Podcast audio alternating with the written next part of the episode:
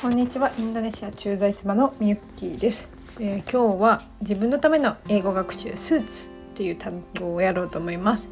うんと女性はねあの服似合ってるねとかその髪型似合ってるねとかよく使いますよね。それが、えー、スーツっていう単語で表せるそうです。なので、えー、The new, hair, new hairstyle suits me あスーツ言う。ね。スーツ自分で言ってますね。なので、えー、新しい髪型あなたに似合ってるねっていうのが The new hairstyle suits you か。suits you あとはその色似合ってるね。ね。青色似合ってるね。